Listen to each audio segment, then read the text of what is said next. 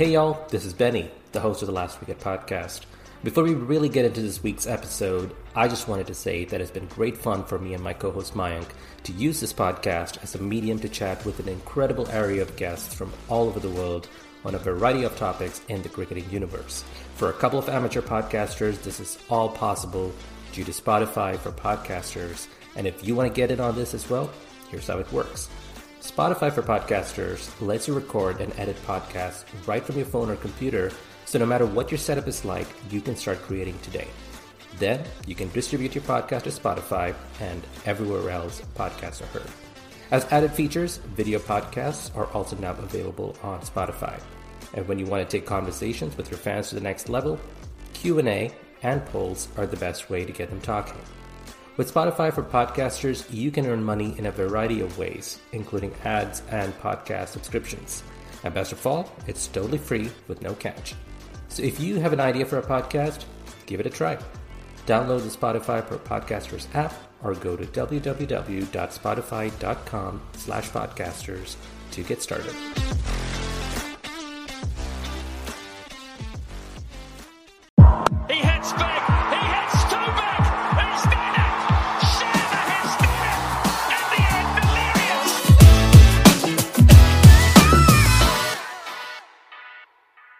Hello and welcome to The Last Wicket, a cricket podcast that is as entertaining as the Punjab Kings in the final overs of a T20 game. I'm your host Benny, and this week, me and fellow co host Mayank were joined by Anam Nadeem, a Pakistani freelance sports writer and digital content creator. We spoke with Anam about one of the most eventful weeks in cricket this year the pullouts of the New Zealand and England squads from their tours to Pakistan, the impact of global events on Afghanistan cricket and the announcement of gender neutral terminology by the MCC. All this and more right after this.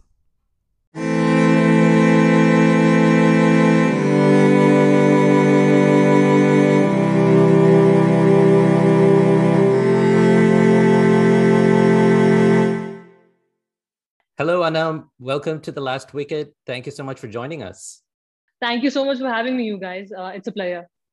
Yeah, you know, we would have loved to have you on to chat about um, happier things in cricket. Uh, but we probably have to save that for uh, another time, you know, next time you come back on. Um, but let's get into it. You know, the biggest news of the past week has been the withdrawal of the New Zealand and England uh, teams from their planned and finalized tours to Pakistan. And, you know, this has understandably caused a lot of anger and frustration among uh, the Pakistan fans. And, you know, our good friend Atif Nawaz even went as far to call it a betrayal. Um, and even the reactions of the Pakistan board chairman, Ramiz Raja, has been a lot more emotional, you know, than the standard fare we get from other board chairmen. So I just wanted to start by just getting your immediate reaction to the news and, you know, how that has evolved since, you know, over the over the days.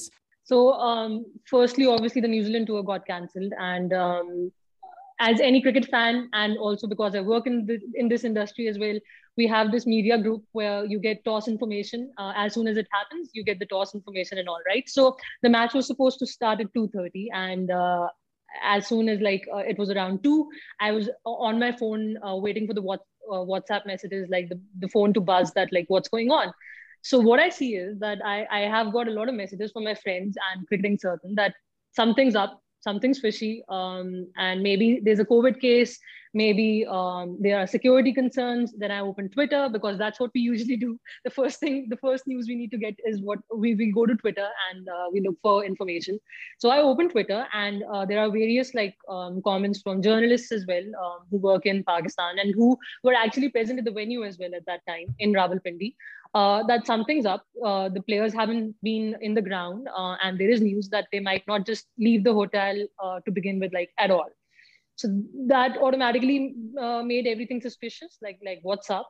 Uh, one or two people were like, there, there are security concerns, and you know, um, everybody's heart started beating like faster. That if it's a security concern, and you know, our history with all of this and how we've like tried to um, overcome all these hurdles all these years since 2009. So a security concern would be the last thing we want to hear um, from anybody right now. Even if a Pakistani yeah. is telling us that there's a security concern, that's huge, you know. Um, so we're trying to subside that. We're like, no, no, no, it's not a security concern. It has to be something uh, related to COVID because that's the more uh, appropriate like um, stuff that's going on around. It, it can't be security. Eventually, the news breaks that it is security. Uh, New Zealand, um, New Zealand's government has advised them to move back uh, to the country. They, they, they can't be in Pakistan anymore. So it was obviously very heartbreaking at that particular time. Uh, it, it, it, it's it, the, the immediate reaction was that okay are we screwed again? Like like what's up? Uh, my first thought was that um, new zealand uh, has uh, come up with this security thing. The next tour is england. And honestly like this nothing nothing else. Like what happened what, what went wrong? My initial re- reaction was the england tour will not take place either because now that right. the new zealand cricket board has come up with this security concern we cannot expect England to come to Pakistan either, uh, because that will be really difficult for England to, uh, you know, uh, say that this this fear was just uh, something in the moment and it won't happen when England come over and even Australia for that matter. So right. yeah, the, the initial reaction was we are screwed like big time if and we were waiting for the initial PCB statement as well. Uh, and to our surprise, it was a unilateral decision by the New Zealand uh, Cricket Board um, on on the advice of their government. So yeah, on the first day, it was more like everything is like now back to square one maybe and uh, uh, things won't maybe get normal again anytime soon and like what's going to happen? So as the days progressed um, i think uh, the general sentiment then changed to obviously human lives are paramount and maybe the new zealand cricket board were um, took the right decision. Um, obviously they, they wanted to secure lives of their players as well. But um, after a few days, um, and a lot of discussions were happening in uh, Twitter spaces as well, and uh, a, lot of articles were coming out. And as you mentioned, Ramiz Raja, the chairman, uh, his initial reactions as well, that maybe uh, the only thing New Zealand could have done was shared information uh, about what happened, like what went down, what what threat was it, and what made them come to the conclusion that they had to abandon the entire tour and they could not move ahead you know because maybe if they would have shared the threat could have been mitigated. Maybe you know obviously uh, these are all assumptions. We don't know what the right. threat was. We don't know like what went down. But um, as people were discussing stuff like even i on a very like um, basic like level of understanding my reaction was the same that maybe they could have shared it. Maybe the government could have mitigated the threat and okay, the first uh, the first ODI uh, could have been a bad uh, forfeited, or maybe it could have been postponed as well. Uh, right. And the we could have saved uh, Pakistan cricket from this domino effect, which would uh, follow, right? So right. yeah, this was the initial reaction, and um, then obviously, you know, the England news came like what four, four, five days back, um, six yeah. days back now. Yeah, mm-hmm and that was more surprising. Like they, they had this absurd sort of statement stitched together where yeah. you know you can't like pinpoint like what exactly what exactly are they talking about? Like is it security? Is it the player mental health fatigue? What is it? Right. like what, what's stopping them from traveling to pakistan? So yeah the new zealand thing still made sense. Like you know uh, okay there was a security threat. Maybe the th- maybe things could have been handled in a more uh, particular manner. Maybe things could have been hand, handled at a better uh, pace. But the England uh, statement threw everyone off. And as you mentioned, Atif gave this statement as well. It was betrayal. Uh, we Atif conducted this space right in the moment when uh, the ECB um, published this statement that they won't be um, touring Pakistan. Um, and we had this Twitter space where everybody was chiming in uh, with their ideas that look, we did so much for English cricket. English cricket. I mean, and I know all of this has been said a lot in the past, in, in this past week or so. But the more we say it, I think the more uh, impact it might have because right. England right now, the ECB is tone deaf. Um, their players have come out, uh, uh, Michael Atherton, um, everybody, like so many articles are coming out as well. And even today, a lot of development happened today as well. Um, uh, that the player um, union did not stop ECB um, from like they did not tell the ECB that they won't travel to Pakistan. It was ECB's right. decision Whereas ECB initially said that it's the players' union uh, that has uh, put forward this request that they can't handle fatigue right now. They want some uh, break from all of this traveling. So yeah, it, it's right in front of you. Like I don't know, uh, and and I know um, conspiracy theories are um, there for the taking. There are a lot of conspiracy conspiracy theories uh, revolving around this whole situation.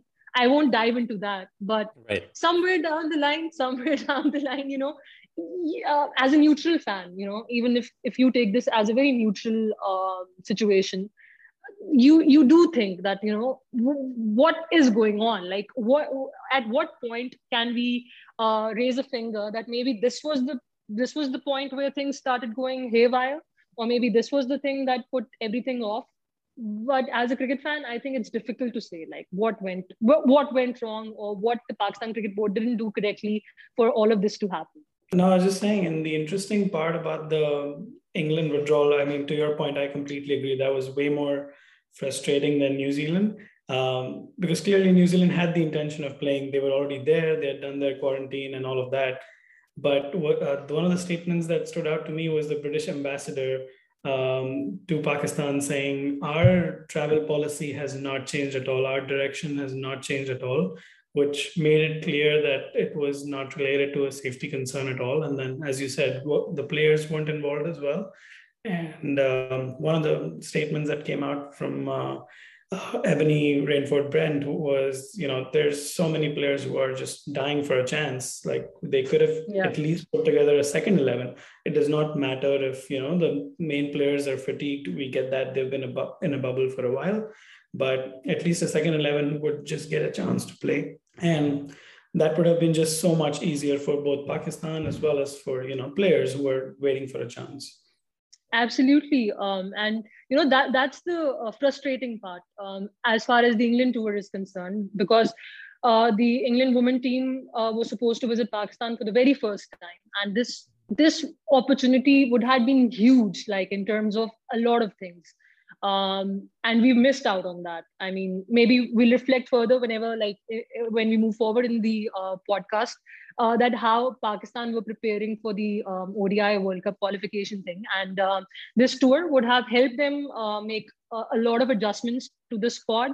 Uh, a lot of players would have gained the confidence of playing against england.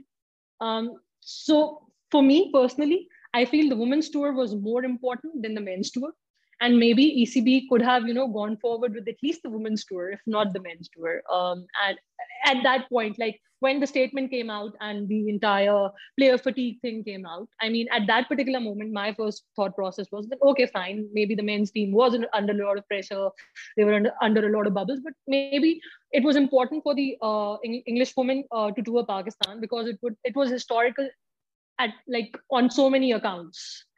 So that was more frustrating for me.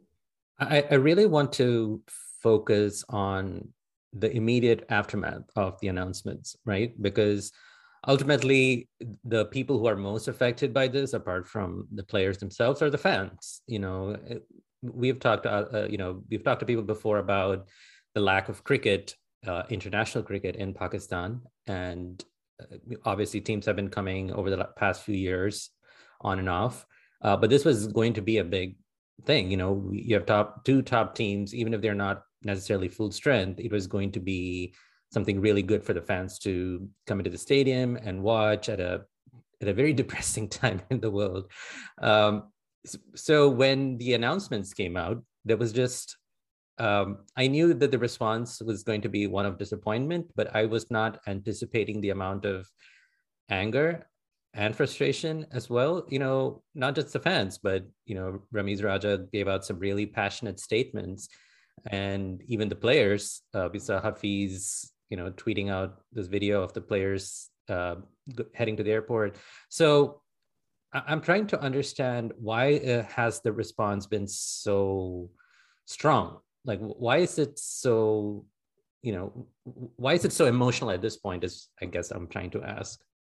Um, so uh, as you've like uh, mentioned this as well, that uh, teams were touring Pakistan, but um, maybe as a fan, as a cricket lover, we want to see the bigger teams, you know. I mean, yeah. obviously the big three, New Zealand, um, England, these are the bigger teams. I'm not taking anything away from Zimbabwe, South Africa, West Indies, or any Bangladesh for that matter, Sri Lanka for that matter. But you know, the importance of these tours because uh, once New Zealand would have toured, uh, had a complete tour of Pakistan, they would have put in the word um, to Australia as well, and even uh, they would have gone back and told England the same that look, we had a great time, everything was fine. Uh, there's no reason for people to, you know, uh, think on the lines that Pakistan is maybe not a safe country anymore. Everything is in place um, for a full-fledged tour to take place. So as a fan, I think we were looking forward to that as well. That you know uh, and I'll tell you this uh, one thing. Uh, we were we were having this Twitter space, the betrayal one with Atif. Okay, so there's this fan who comes up on the mic and he goes that, look, I, I have a very simple wish. Uh, is it too much to ask for that we want to see Kane Williamson playing in our grounds? We want to see Steve Smith playing in our grounds. We want um, the likes of Joe Root to play in our grounds. Like, is it too much to ask for? Um, and I said this somewhere else as well that an average cricket fan in Pakistan has not got the finances to travel the world. Like, you know, not everybody is privileged enough to have that amount of money. Uh, so, for example, the ICC Cricket World Cup is happening next month. So, not all of us can afford uh, to go to the UAE and support Pakistan. We not everyone had the finances to support Pakistan uh, in the ODI World Cup in the UK. Majority of fans did travel, but you know, the the average fan they they they want to see people uh, players performing in our own backyard you know that and it's it's a very simple wish like it's not too much to ask for. Um, we've waited a long time. Um, we've done the hard steps you know um, since 2009 things started um, 2015 was the first time zimbabwe uh, visited pakistan. It was the first international tour since the 2009 incident right? Um, and when zimbabwe was here to play the odis we had house full. Like I, I don't remember uh, Gaddafi Stadium being empty from any corner. People were starved. People wanted to uh, back uh, their cricketing uh, heroes as well uh, in that particular uh, in that particular bilateral series. So you know, it's it's more like you want your players to perform against the best, um, and you want your players to show their caliber as well we've had our set of heroes who used to play in Pakistan in front of home crowds, and you know the home advantage is huge. Uh, right. We can't take take out the uh, benefits of a home crowd. So yeah, maybe that that is one reason why everybody was so passionate. And the other one uh, is clearly when uh, England needed us last year uh, uh, during the pandemic, when nobody was like traveling anywhere. Pakistan and West Indies were the two teams who um, almost pulled out England out of their mess. Like they were having this right. financial crisis, and Pakistan and West Indies raised their hands that, yeah, like, okay, fine, we'll take the risk. There were no vaccines at that time. There was a lot of uncertainty. Like right now in 2021, there's still some certainty, right? In back in 2020, there was no certainty, no vaccines, right. no nothing. The the biosecure bubbles were much tougher uh, to handle as well. So I think on those lines as well, the Pakistan average Pakistani fan is like, dude, we did so much for the English board. The least they could do was send their team down. And and uh, the funny part is that the English men's team was supposed to stay here for just four days, right? In and out, like two two T20s. It was it wasn't like we were, we were keeping them hostage for the entire right. year. Uh, yeah, we were just having them for four days, right? Um, so yeah, it, it does hurt, you know, it does hurt. And you can like, I know it's difficult for somebody who's not a Pakistani uh, to relate completely with how we feel. Uh, you, you, a lot of people are lucky enough to have uh, international cricket at their home. Um, but as a Pakistani, it does hurt at times that, you know, why are we being treated like that? Like no other country does get treated like that as badly as we do. So that, that was the general sentiment the day England announced the statement. And, and I think the one thing I'll add is I was reading a little more details after this news came out, and some of the things that the ECB did even during 2020 was ridiculous. Like they promised that Pakistan would be in quarantine at the Hyatt in Birmingham, a really nice hotel. And then in the end, like there was some logistical issue and they ended up quarantining at a travel lodge outside of Derby. So like there were some basic, very, very, very strange issues, which I almost wonder if you know that happened to Australia or India, would they have cared? Like they would have probably said, "Oh, well, you know, f this. Like we're just not going to tour." Like that might have been their reaction.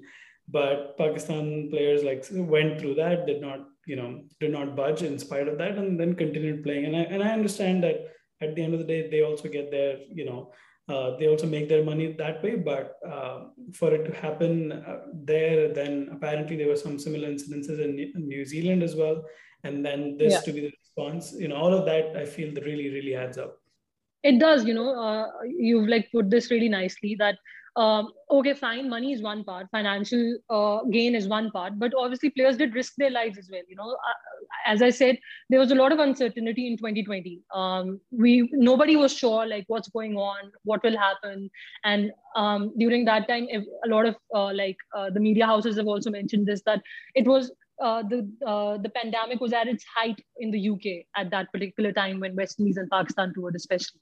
So you know, um, at, there are times when you think that financial gains is one thing, but you human life is paramount, and we've seen that. You know, recently uh, the uh, England India Test uh, got cancelled, and mm. the the reasons were very obvious that uh, COVID had uh, hit the Indian camp and things got uncertain as well. So you know, there are times when financial gains have to be put on one side and human lives have to be considered but in case of this, uh, the tour which England have forfeited uh, or abandoned, um, I don't, I still don't know like what has happened. Have they abandoned it? Is it forfeited? Like what's the status?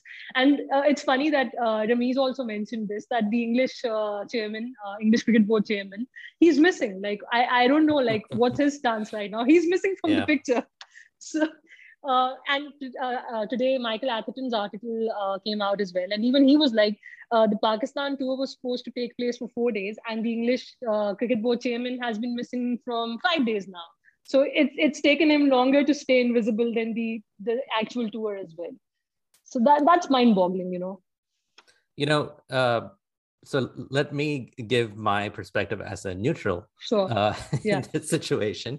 You know, when I first heard the news, uh, like New Zealand pulling out because of security concerns, my immediate reaction was, well, they have appropriate personnel. You know, the security team on the ground, they know what's going on.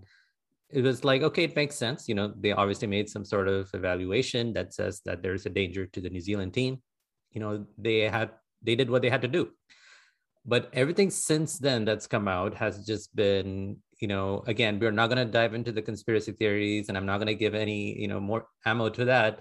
Um, but just based on what we've heard if that is true it seems ridiculous that you know based on a couple of emails um, i mean i would think as a part of uh, your job as a security team you would evaluate if this is a hoax or you know something really legitimate and to pull out an entire, you know, cancel an entire tour, cause a lot of financial losses to an already struggling cricket board, you know, you have to evaluate all of that.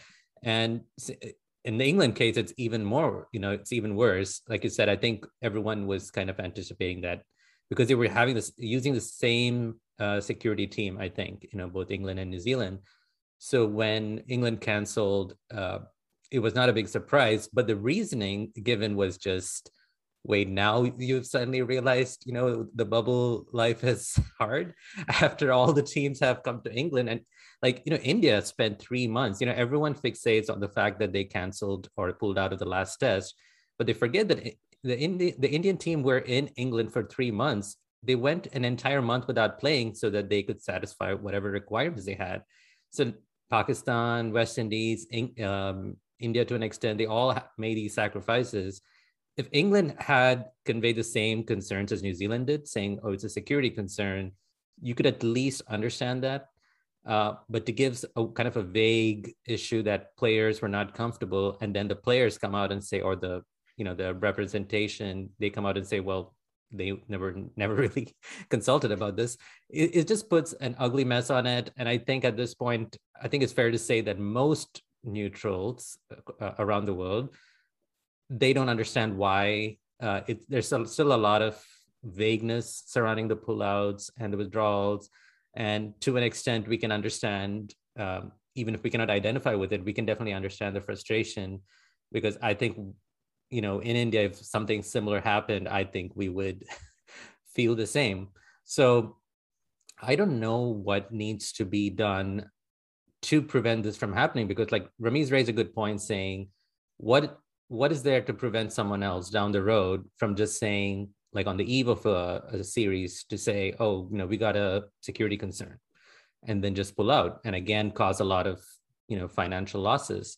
And and he's put a lot of pressure i feel on the pakistan team to say well now you go out and be the best. That's the best way to prove it. Um, so what is your take on Ramiz Raja's handling. You know, he just became the chairman recently, and you know this is the first thing that he's had to deal with. Uh, how do you think he has handled this whole issue so far?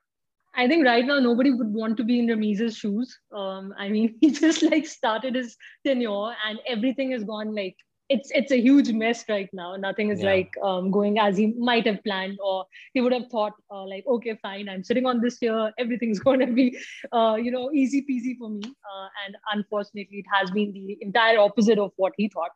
I think um, when Ramiz uh, put out these statements, these really passionate statements that um, Pakistan have to be the number one team. So everybody would come back to Pakistan and they won't deny playing Pakistan. I think that that's an over like that's a hyperbole. Like uh, yeah. Pakistan were the number one test team as well at one point, and still we were playing our tests in UAE. It, it wasn't like teams were coming to Pakistan. Um, we we we were the number one T20 team as well, um, and it's not like we were playing our T20s in Pakistan. So that that's like that's a different approach he's taken to this entire thing and and I also don't agree with him on this part where he says that it's do or die for the Pakistan cricket team when they uh, face uh, India, then they, they have to face New Zealand. Uh, and also, he's added England to this whole thing now that uh, we have to beat these teams now to prove uh, our worth. I think this, it's undue, unnecessary pressure on the players. They're already uh, under a lot of pressure. They already would have a lot of thoughts on what has gone down in, in this past week or 10 days or so. So I think yeah. this is unnecessary pressure on the players. Obviously, it's not like I don't want or uh, the Pakistani nation doesn't want the cricket team to do well at the World Cup, but it's it's not at the expense of like we can't like instill uh, some this notion in them that you know you have to beat india what happens if you don't beat india uh, at the world cup and considering our history in world cups with india so you know um, the he's he's putting a lot of undue pressure. This is what I feel. Maybe somebody would like to disagree with uh, disagree with me on this uh, and side with Ramiz on what what he's doing at the moment. But I personally feel this is undue pressure on the team. One good point he did raise, and a few others echoed too, was there needs to be a long term fix for this, right? Because right now, the way things are going, they're the big three um, Australia, England, and India are really like the powerhouses um, in international cricket and have a lot of sway over everything, really. Um, so the way we see it right now, the way things are going, Australia and England will continue to play each other thanks to the Ashes. Um, you know, India has been a powerhouse for so long, and their fans all over the world will ensure that they bring revenue. Um, and New Zealand, because of their current cricketing strength are also, I think, pretty safe. Uh, but really, every other team is really a, a, at the mercy of these three boards Australia, England, and India. Um, how do we redress the balance right now from the perspective of some teams like teams like Pakistan, West Indies, South Africa? Is there, do you see a way to kind of redress the balance so that it's a more equitable game and not just you know it's the big three and then the rest. I think it's pretty clear. It's the big three versus the rest. Like i don't see things changing anytime soon. Um, i don't know. I, I need to put this to you guys as well that what's the role of icc in all of this? Like we know the international cricket council exists and that's it. Like they don't intervene when they really have to. Um, and it's unfortunate uh, that we don't see any intervention from the icc on these matters I think ICC needs to play a very vital role in fixing stuff. But I don't like, I'm not sure how they, they, they should approach this. There, there were uh, there were certain talks about creating an Asian bloc as well, um, where Sri Lanka, Pakistan, and you know maybe they were even trying to add West Indies into this, uh, and they wanted Bangladesh and all these teams, uh, which are obviously not the big three. They want to have like a stronger Asian bloc, which can go forward and compete with the big three as well. So I don't know. It, it's I think it's further going to divide the game rather than uniting right. uniting nations up. Uh, this is my personal opinion, and I think something needs to be done. Somewhere we need to draw a line uh, to fix all of this. Maybe um, Mayank, you you tell me, like, what do you feel? how can where's the magic wand? Like, where, where, where how do we fix all of this? I wish there was a magic wand, but I think uh, I, I will say that the challenges that the ICC faces are not necessarily new to um, what any sporting body around the world does. And I, I mean, if you look at soccer, we've seen you know uh, Barcelona and some of the bigger teams saying we're going to start our own whatever Champions League, uh, and you know they got a lot of backlash for that. But the bottom line was they were very close to doing that because they just knew that they had the financial backing to do it. And you know similar issues have happened with fifa which was notoriously corrupt for a number of years. Yeah. But they really had to follow the money. They had to pay attention to that. And and uh, unfor- it's un- unfortunate that you know sport runs uh, that way but that is how it is. And I, I think the realistically the only way forward is to expand the game past these you know 10 12 14 teams. And and i think in that sense the odi super league as well as the potential inclusion in the olympics becomes even more key because mm. with the olympics if t20 gets in um, you know becomes a sport which becomes popular in let's say as a start just say 30 nations instead of uh, and I know 105 nations technically play it even now, but it's not necessarily popular in 105 nations. It's it's really played by a niche group. So um, I think if it becomes you know fairly popular in 30 nations, then that money gets starts getting up divided. Money starts coming in every corner of the world, and then the say of the big three decreases. And and especially I, I think we cannot stress enough how the country that Benny and I are in who can can make a difference because US has a lot of money and a lot of money in sport. So if a country like US steps up and, and actually is able to do that over, let's say, you know, 15 years, then you know 15 year down the line having a australia england india block will be will be very very tough because of the money that us can bring in and if let's say us has good ties with pakistan for example and it often plays here even if the quality of cricket is still not up to the mark it'll still have enough fans and enough money that the ICC will have to pay attention to. That's a fair point, yeah. cricket is such an insular sport, like Mike was saying, that compared to other sports, um, cricket is so protected, right? Like they want, they, they have the ideas, right? They want to expand the game, they want to take the game to other countries. But when it comes to actually putting the money where the mouth is or the mouth where the money is, one of those things, um, they don't do it. You know, they kind of hesitate um, to do the actual thing that needs to be done. Um, and I feel that is really self-interest at play um, because obviously there are these boards that have so much control, they have so much power over how international cricket is run. And let's face it, ICC can only do so much because ultimately ICC is still controlled, I feel, by the top three board, uh, top three boards in the game, which makes it hard to really bring about any quick fixes. I feel it's going to take a, a long time. So to really to bring some sort of equity among all the test playing nations, let's just stick to them first. Uh, there has that control has to be broken up. The unfortunate thing is money you know money talks and ultimately whoever has the most money they have the most power. That's the way it is structured right now. Um, but you know recently when all of this was going down and when people raised the issue of you know this imbalance between all the cricketing nations uh, my mind went back to 1996 you know um, prior to that england and i think to an extent australia were the icc or you know they were in charge of the game.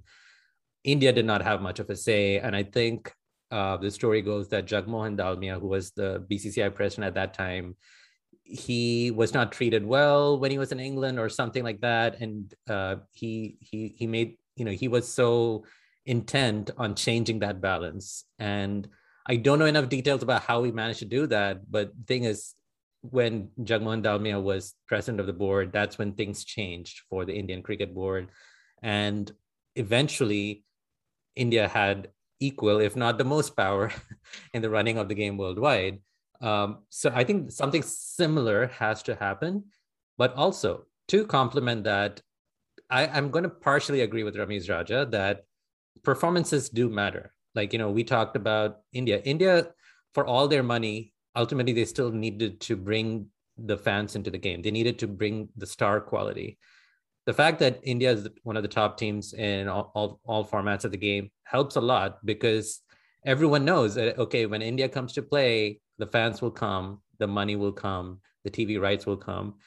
And for something like that to happen, the unfortunate thing is other teams have to get better, which I think is unfair that team performance shouldn't be the determinant of you know how much sway they have at the table. Um, but the I feel like that's one of the things that needs to change is really the teams themselves improving their performance and having enough sway to influence some sort of changes. But yeah, but for that, sorry, go on, go on. Sorry, uh, Ananda, before you respond, I, I, will disagree with you slightly. And the reason for that is back in 2014, India was test team number seven. That's when Virat Kohli took over from uh, MS Dhoni. And around that time, there was a proposal of a two tier test system.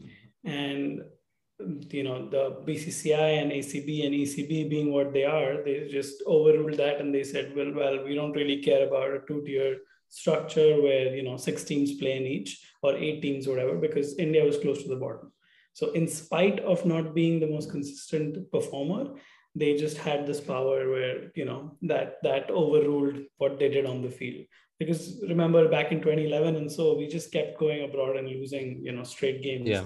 especially in test cricket so i don't necessarily buy that too much I, I do understand that being a point where you know, cricket fans might say, hey, let's, we must play Pakistan because they're an incredible side.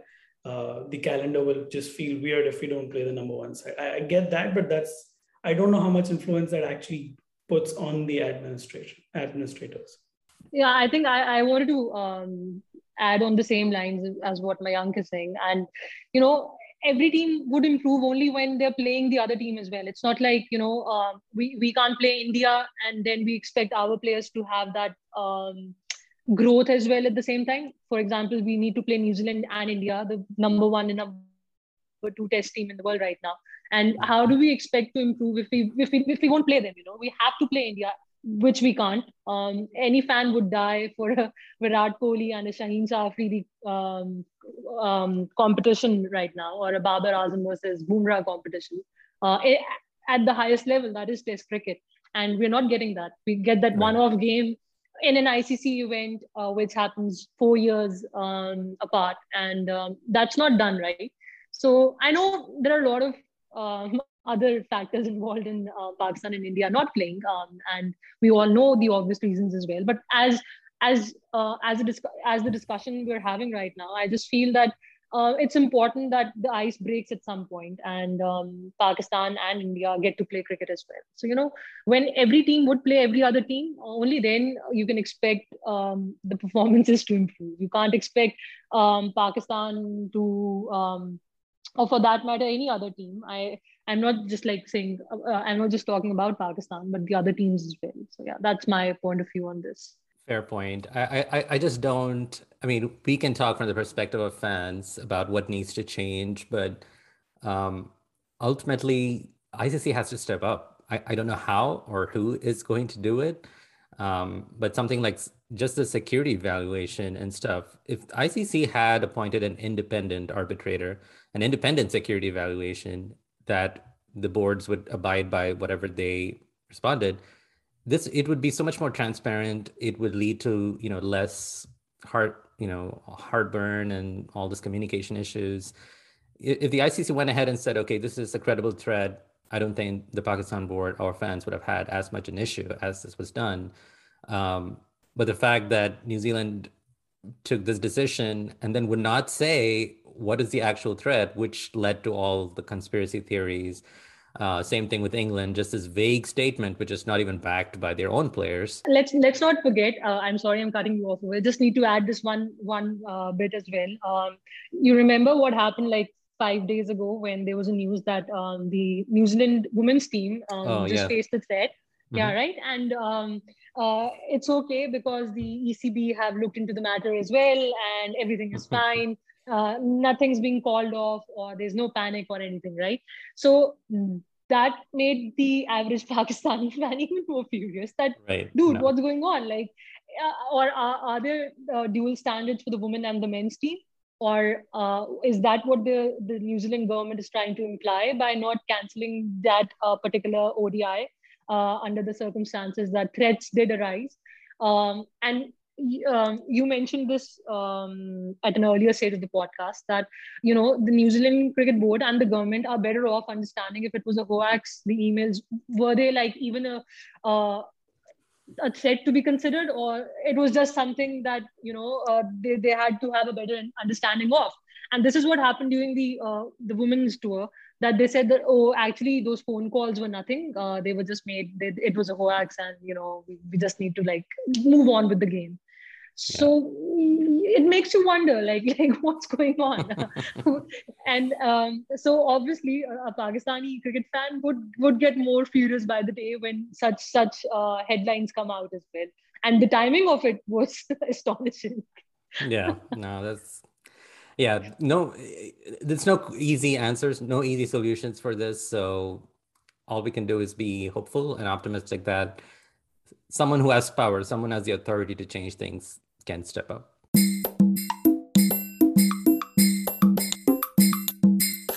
Yeah, I think we've, we've talked about Pakistan quite a bit. So I want to talk about the other uh, really important issue that's coming up, which is Afghanistan and another really talented country, which is producing so many good players, and you know they're performing in all all kinds of T20 uh, tournaments around the world, are in a spot where they can't play because of reasons outside of the cricket and um, you know, Australia was the one-off test that they were going to play. Tim Paine came out and said, you know, there's I don't know if this is the right situation to play. And I guess I don't really know where I stand on this, to be honest. But uh, one of the good questions that I heard somebody raise was, what does not playing Afghanistan do? Because apart from you know a moral standpoint, saying, hey, we are not playing with a country that's run by the Taliban it's not necessarily doing anything for their players. It's not necessarily doing anything apart from just a stand, which you know may not even be something that the Taliban is worried about. Um, so I'll, I'll, throw that question to you, Anam, first. So I think uh, we all remember that um, Afghanistan were awarded the full um, membership status in 2017, and even at that time, they did not have a women's team, right? Um, which they still do not have. But what has changed is obviously when Taliban took over, they've just like bluntly said that no woman, no sports. Like women cannot participate in any sort of sports, and particularly cricket as well, because they're supposed to cover their head, they're supposed to cover their face and whatnot. Um, um, so yeah, this is one thing which is which can't be controlled by anybody right now. Nobody can influence the Taliban, and, and nobody can like tell them what to do. Um, I I don't know. For me, I think um, if Australia are taking this stance that um, they will not go ahead and play the test match, I don't know, somewhere I feel maybe this is the right approach as well. Although this will not impact the Taliban, uh, nothing will change in Afghanistan. But if ICC has put forward these rules, um, then then somewhere they have to follow these rules as well, right? Um, and e- even to begin with, in 2017, they bent their own rules to accommodate Afghanistan, uh, which, which was a which was a powerful move as well at that time. But I think um, the meeting, uh, which is supposed to take place in November, the ICC uh, members meeting, that would be very crucial um, for the future of Afghanistan. Um, if what what what needs to be done and how how the ICC approach this matter in particular. I know the players are not at fault. Nobody is at fault. Again, it's a similar situation. Obviously, it's not. I can't compare it with what happened in Pakistan, where the board and the players were not at fault, but the tours got cancelled. It's something at a more um, what should be the word like it's it's it's it's a more alarming situation in afghanistan lives are at stake um things are things are really disturbing. The news which comes out of Afghanistan is disturbing, but um, then the certain rules which ICC has put forward need to be considered as well, is what my take is on this. I agree wholeheartedly with you because um, there are so many things bigger than cricket, you know, and you cannot just ignore all of that. Um, and the fact is, the ICC needs to establish consistency, you know yeah. Uh, you talked about them bending the rules, and someone tweeted the other day um, that ICC were very quick to suspend Zimbabwe when they had some issues with their board.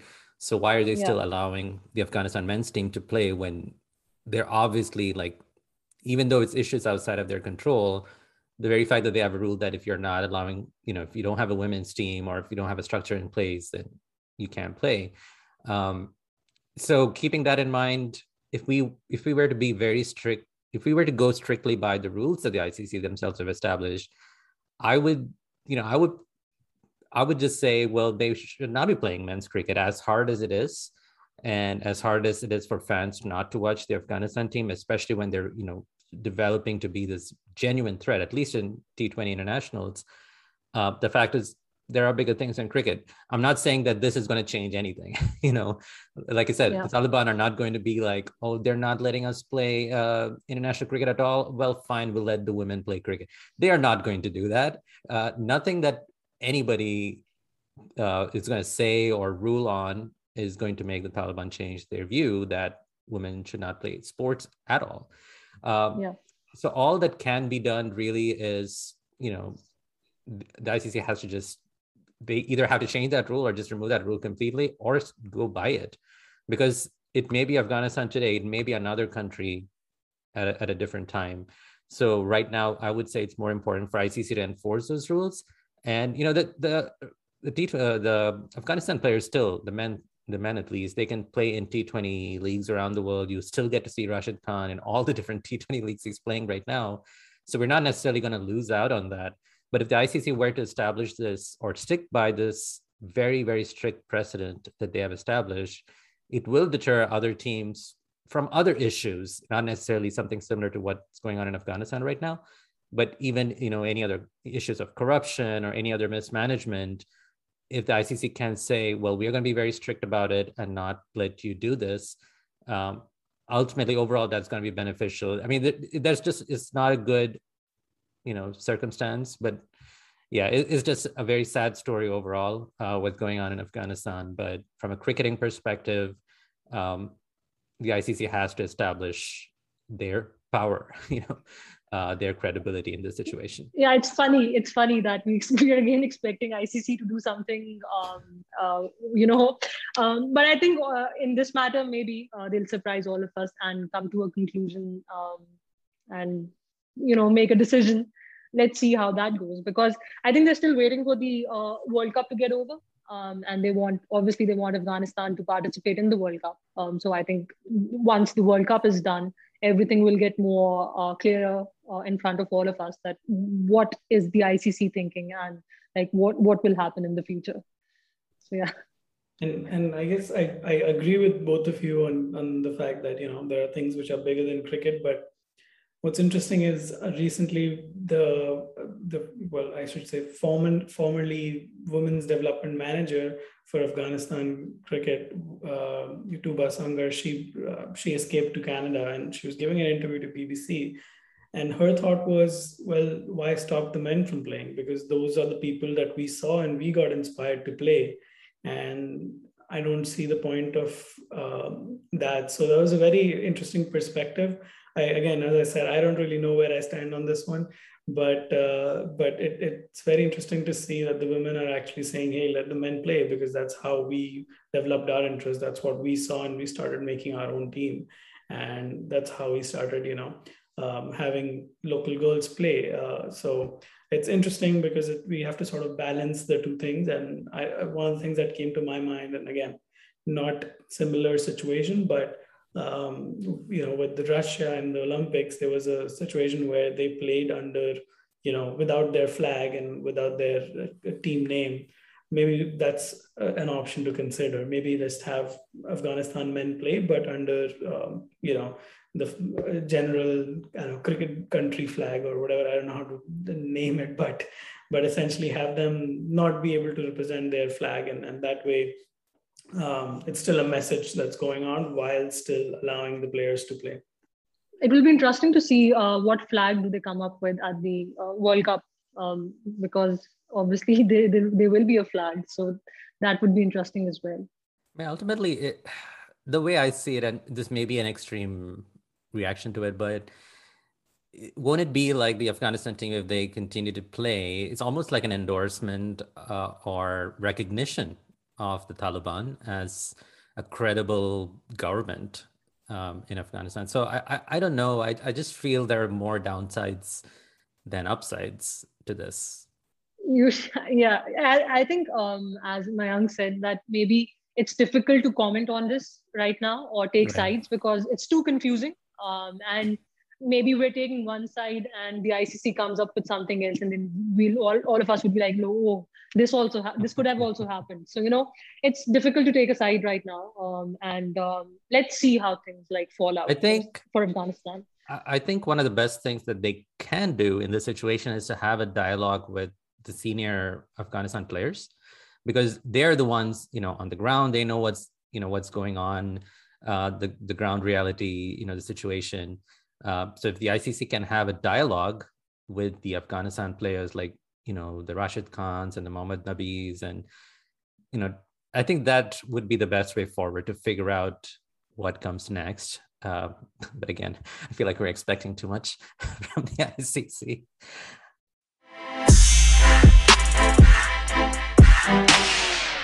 Okay, so another issue that came up in what already has been a very, very busy week was the MCC's decision um, to adopt the gender neutral term of batter um, in place of batsman. And like most things these days, uh, you know, what seems to be a straightforward decision uh, has had its fair share of detractors. You know, uh, the MCC did make this uh, statement that you know this decision was made uh, in keeping uh, keeping in mind the explosive growth of the women's game in recent years. Um, do you see this change in terminology making any significant difference in how the game will be perceived by girls who might be on the fence about cricket? Uh, I think, yeah. Uh, as a girl myself, I think batter is a more inclusive term than a batsman, right? And um, it does feel good that um, finally, like something which which should have happened a long time back, is finally like being put into rules, and um, it is taking place. So I think overall as well, um, obviously a woman cricketer, uh, a current player who's playing would would be able to comment um, better on this issue.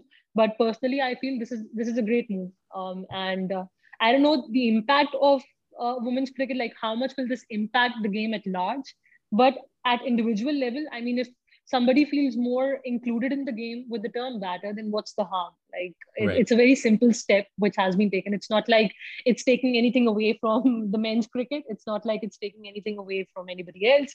It's just a simple term batter which which needs to be used. And I think it's it's a great step. And I'm glad they've finally taken it because in 2017 when they suggested this, it was uh, rejected. Um, the MCC when they first tried to um, implement this it was rejected. So I think finally uh, this is taking place. And I don't know, we've seen um, a few uh, cases in the county as well, uh, where some some players wanted um, a more inclusive turn as well. Um, I, am not remembering exactly, but um, there, there were a few instances where um, a few players maybe there was a transgender player i don't know who was playing for a women's team i i am like a little confused on this but there was something and i think now with the term batter i think everybody will feel more at home um, and you don't have to label yourself um, with the term batsman the funny yeah, thing uh, is i think in commentary i think it will be a little difficult to adjust because uh, the commentators sure. are so used to saying batsman and yeah. i witnessed this in women's games as well, where the commentators are like batsmen. They, they forget to say batswoman or batter, and they're like batsmen. Um, so I think we're too used to all of this. It will take time to get implemented. That's understandable. Completely. Yeah. yeah. Yeah. Yeah. But but it's a step in the right direction. I think uh, many my mind goes back to our conversation with uh, India former cricketer Ananya and I, you know, remember when we were talking to her, her thought was at every point of a young girl's cricketing career, they always look up to the men. The coaches are always men, the umpires are always men. Everything around them is sort of saying that you know they're they're just um, you know it's not their system. It's it's sort of they're the outsider in the system. So any little bit that can be done to make them feel more at home. I think it's a welcome step. Uh, I, I saw like a couple of editorials which said, you know, this is crazy and this is, you know, uh, changing the game uh, for whatever, and the good old days are gone. And and I mean, I think all of that is just hyperbole. And really, if if you know, 30 years back, women were not welcome to play, were they really the good old days? I think that's what we need to ask. It's all nostalgia. That's all it is. Yeah, seriously. I think Piers Morgan, Piers Morgan was very vocal about it as well. That uh, what happens to the term night watchman, and what will happen to this, and will you change that as well? So yeah, I think it's these people, the, the ones who have issues with all of this, they they're too old school, and maybe they don't want um, people to feel welcome uh, in the sport. Uh, you know, already cricket is not something um, spread uh, all around the globe. We are still right. like we, we were discussing this earlier as well that it needs to be more inclusive more countries need to be included so there's no harm batter is a very harmless term which which all of us can the, the rule of thumb to.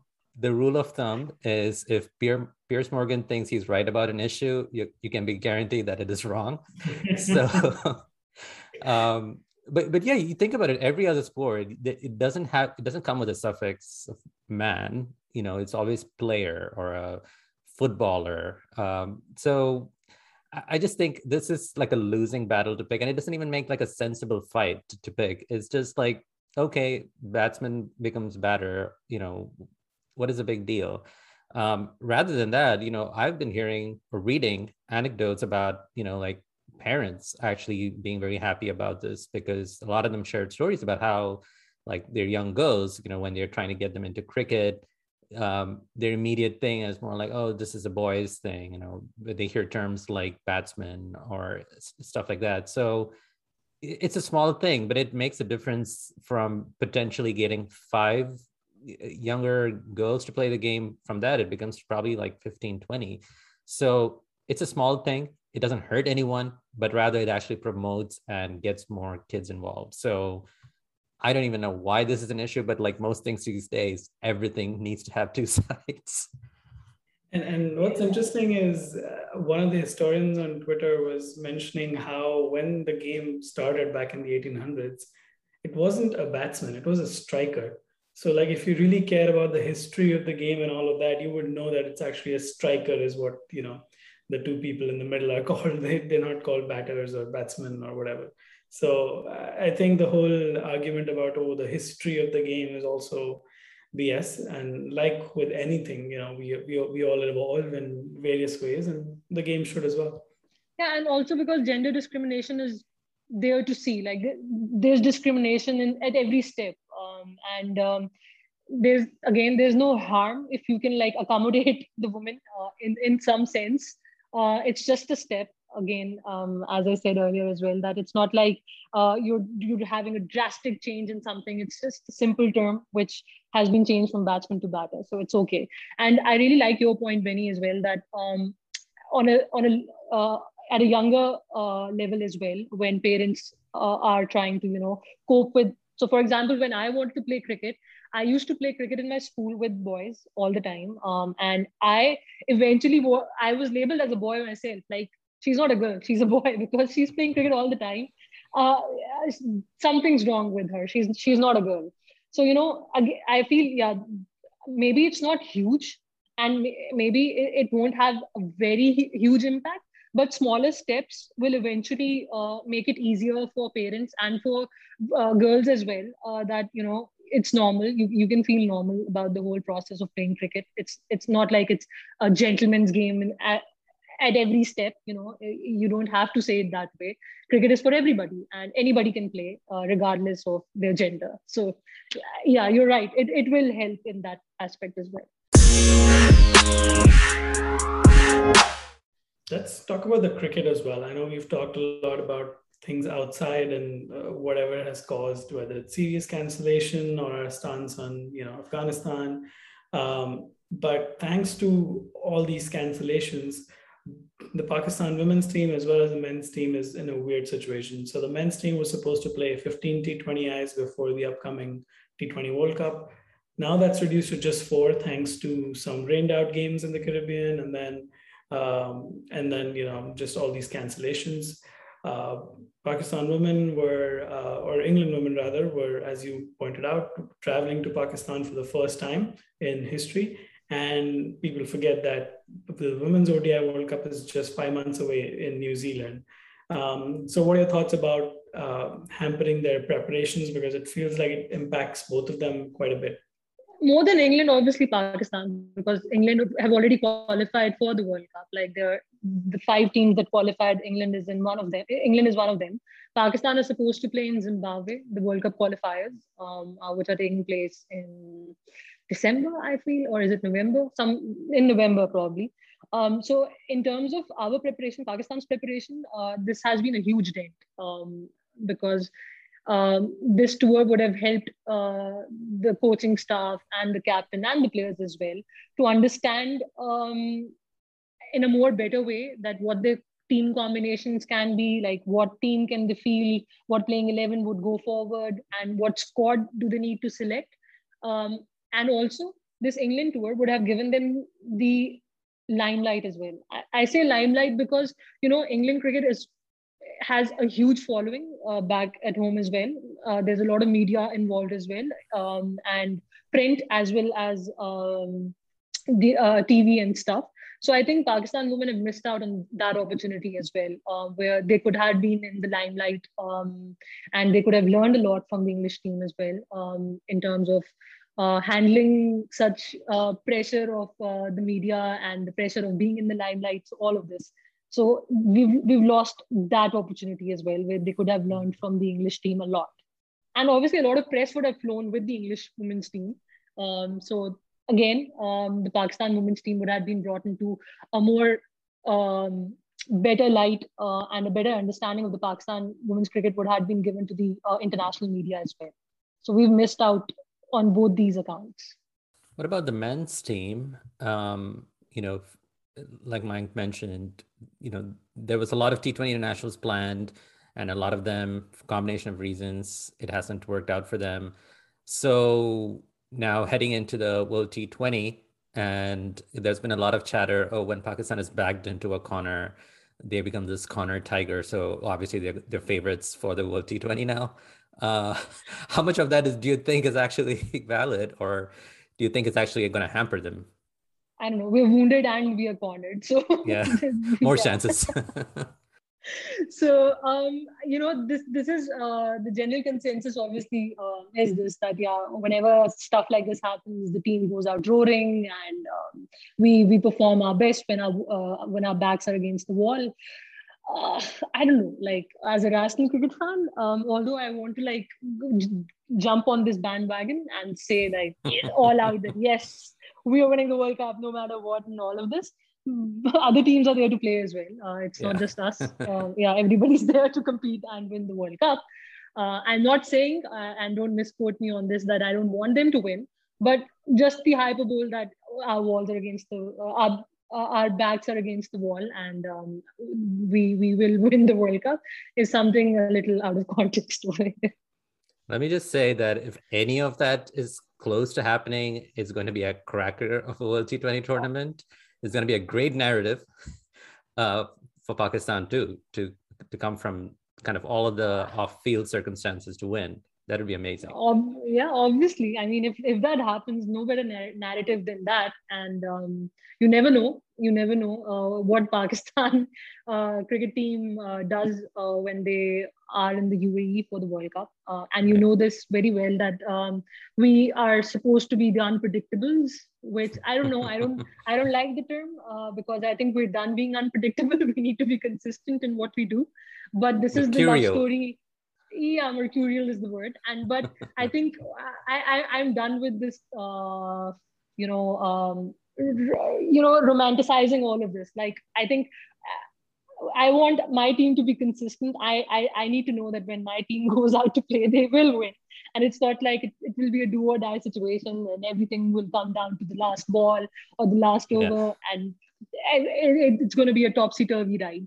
So yeah, for that one, and also I'd like to just mention quickly that um, the National T20 Cup is happening right now, the domestic mm-hmm. competition, um, and I think that's the only uh, probable preparation um, the Pakistan World Cup squad will have um, before flying down to the UAE. Um, so let's see how that goes. We're into the third day today, um, and and also I think we can't rule out the possibility there might be a few changes in the squad as well. Uh, the cutoff date is probably the 12th of October um, for the World Cup squads, uh, and you never know what surprises does Ramiz like further uh, spring out of his hat, and what what what needs what that we'll see in a few days. I think probably some some of the domestic performers might be thrown into the mix. I don't know. Anything can happen. So regardless, there's never a dull day in Pakistan cricket. So never, never. That's always been the case. I think the day uh, there is a dull moment, I think we won't be like the Pakistan cricket team. We'll, we'll yeah. become something else. Yeah. You'll just so, be a regular team. Who wants that? nobody. well, and I'm on that note, uh, we'll we'll wrap it up. Thank you so much for your time. Um, you know, obviously, all of these issues are important. You know, we talked about Pakistan, Afghanistan, and even the change in terminology. It just affects so many different things in cricket, so many people.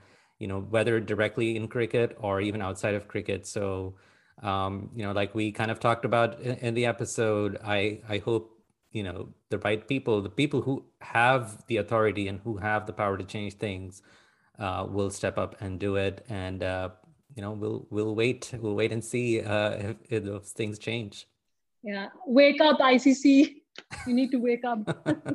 Thank you so much for having me. I i had a great time. Um, and um, yeah let's do this sometime again. Yeah. Thank you so much anam thank you. Thank you mayank. Thank you benny.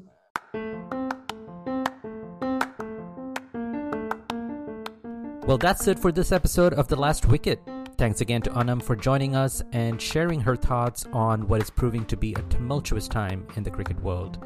Meanwhile, if you enjoyed this conversation, do rate and subscribe to this podcast to be notified of new episodes.